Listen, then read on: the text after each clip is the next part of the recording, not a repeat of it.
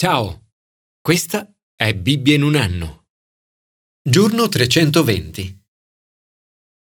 L'ex capitano della nazionale di calcio inglese David Beckham un giorno commentò la sua espulsione durante i mondiali del 1998. Disse sono stati probabilmente i minuti più lunghi della mia vita. Non so dire quanti e quali pensieri mi siano passati per la testa in quegli istanti. È stato un turbinio di paura, colpa, rabbia, preoccupazione e confusione. Mi girava la testa. Sono entrato nello spogliatoio. Le regole dicevano che dovevo rimanere lì per il resto della partita. Quella sera l'Inghilterra ne uscì sconfitta. Nel tornare nello spogliatoio, nessuno mi ha rivolto la parola. Il silenzio era quasi totale sentivo lo stomaco stringersi ancora di più. Ho respirato, ho inspirato e ho respirato di nuovo. Ero in uno spogliatoio pieno di gente, ma non mi ero mai sentito così solo in vita mia. Ero isolato e spaventato, intrappolato nel mio senso di colpa e nell'ansia. Dio non vuole che ci sentiamo così, soli e isolati. Ci ha creati per la comunità, per una relazione con Lui e con gli altri esseri umani. La comunità cristiana, la Chiesa, è la comunità di nostro Signore Gesù, il pastore grande delle pecore. Ogni chiesa locale è chiamata ad essere una comunità del pastore grande. Commento ai sapienziali. Una comunità di cura pastorale. Alla fine sono le persone che contano di più. Preoccupati dello stato del tuo gregge, abbi cura delle tue mandrie. La Bibbia usa spesso l'immagine del pastore e del suo gregge per descrivere la cura che Dio ha del suo popolo e il ruolo dei leader all'interno del popolo di Dio. Siamo chiamati ad avere grande cura di coloro che ci sono stati affidati, a conoscere le loro condizioni, a prestare loro molta attenzione, ad essere loro vicini. Papa Francesco ha detto il pastore dovrebbe avere l'odore delle pecore.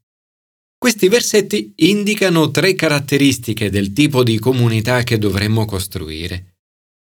1. Comunità audaci. Siate audaci nella vostra fede. Il malvagio fugge anche se nessuno lo insegue, mentre il giusto è sicuro come un giovane leone. 2 comunità ben guidate. Dove c'è caos, tutti hanno un piano per risolverlo, ma con un uomo intelligente e saggio, l'ordine si mantiene. 3. Comunità giuste. I malvagi non comprendono la giustizia, ma quelli che cercano il Signore comprendono tutto. Signore, aiutaci a seguire l'esempio di Gesù il pastore grande delle pecore. Fa che possiamo essere una comunità coraggiosa, ben guidata, che cerca te e la tua giustizia e che si prende cura dei poveri. Commento al Nuovo Testamento. Una comunità di Gesù. La comunità di Gesù, il pastore grande delle pecore, è la comunità più meravigliosa della terra è tenuta insieme dall'amore. Quest'amore non riguarda solo i sentimenti. È ciò che fa la differenza nel modo di agire. Se vogliamo capire che cosa significhi amarsi come fratelli e sorelle, questo brano è di grande aiuto. L'autore descrive cinque tratti distintivi di una comunità cristiana. 1. Dimostrare ospitalità. Non dimenticate l'ospitalità. Alcuni, praticandola senza saperlo, hanno accolto degli angeli.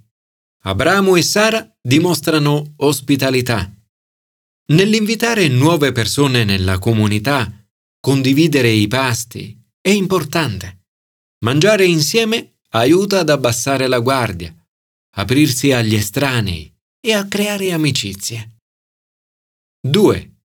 Aiutare chi è nel bisogno. Ricordatevi dei carcerati come se foste loro compagni di carcere e di quelli che sono maltrattati, perché anche voi avete un corpo. Quando aiutiamo i carcerati o le stesse vittime di abusi e ingiustizie, incontriamo Gesù. 3. Onorare il matrimonio. Il matrimonio sia rispettato da tutti e il letto nuziale sia senza macchia. Dio è molto chiaro e fermo contro il sesso occasionale e illecito. 4. Accontentarsi. Non dovremmo essere ossessionati dal possedere cose materiali. Dovremmo invece essere contenti di ciò che abbiamo, poiché Dio ha detto non ti lascerò e non ti abbandonerò. Non c'è bisogno di pensare al denaro. Dio ha promesso che se ci concentreremo su di Lui, sarà Lui a prendersi cura di noi. Non ci lascerà né ci abbandonerà. 5. Pregare Dio. Per mezzo di Gesù, dunque, offriamo a Dio continuamente un sacrificio di lode, cioè il frutto di labbra che confessano il suo nome. Non dimenticatevi della beneficenza e della comunione dei beni perché di tali sacrifici il Signore si compiace. Queste tre cose piacciono a Dio. Pregare, soprattutto lodare. Servire, fare del bene. E donare, condividere con gli altri. L'autore sottolinea anche l'importanza della leadership nella comunità cristiana. Siamo tutti sotto la leadership di nostro Signore Gesù, il pastore grande delle pecore. Tuttavia abbiamo anche bisogno di leader umani. Riguardo ai leader raccomanda di 1. Ricordarsi di loro. Ricordatevi dei vostri capi, i quali vi hanno annunciato la parola di Dio. I nostri leader vanno stimati e apprezzati. 2. Imitarli. Considerate attentamente l'esito finale della loro vita imitate nella fede. Per chiunque sia coinvolto nella leadership cristiana, questa sfida è enorme. Ognuno è chiamato a guardare e ad imitare. Un buon esempio vale due volte un buon consiglio. 3. Essere loro sottomessi. Obbedite ai vostri capi e state loro sottomessi, perché essi vegliano su di voi e devono rendere conto affinché lo facciano con gioia e non lamentandosi. Ciò non sarebbe di vantaggio per voi. 4. Pregare per loro. L'autore stesso è presumibilmente uno dei leader. Dice, pregate per noi. Crediamo infatti di avere una buona coscienza, desiderando di comportarci bene in tutto. 5. Accoglierli.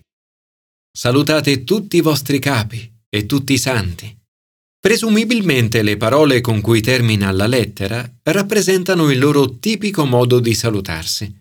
La grazia sia con tutti voi. Grazia è la parola che riassume la lettera e il tipo di comunità che dovremmo essere.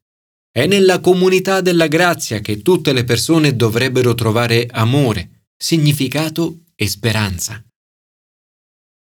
Signore, aiutaci ad essere comunità di amore, accoglienza, aiuto, fedeltà e gioia. Fa che possiamo compiacerti con la nostra adorazione, servizio e generosità. Commento all'Antico Testamento. Una comunità che conosce il pastore. Dio desidera che la sua comunità diventi un luogo in cui le persone smarrite, ferite e sole trovino speranza, guarigione e amore. Più avanti, in Ezechiele 34, il profeta parlerà di un grande pastore. Dirà, susciterò per loro un pastore che le pascerà. Egli le condurrà al pascolo, sarà il loro pastore.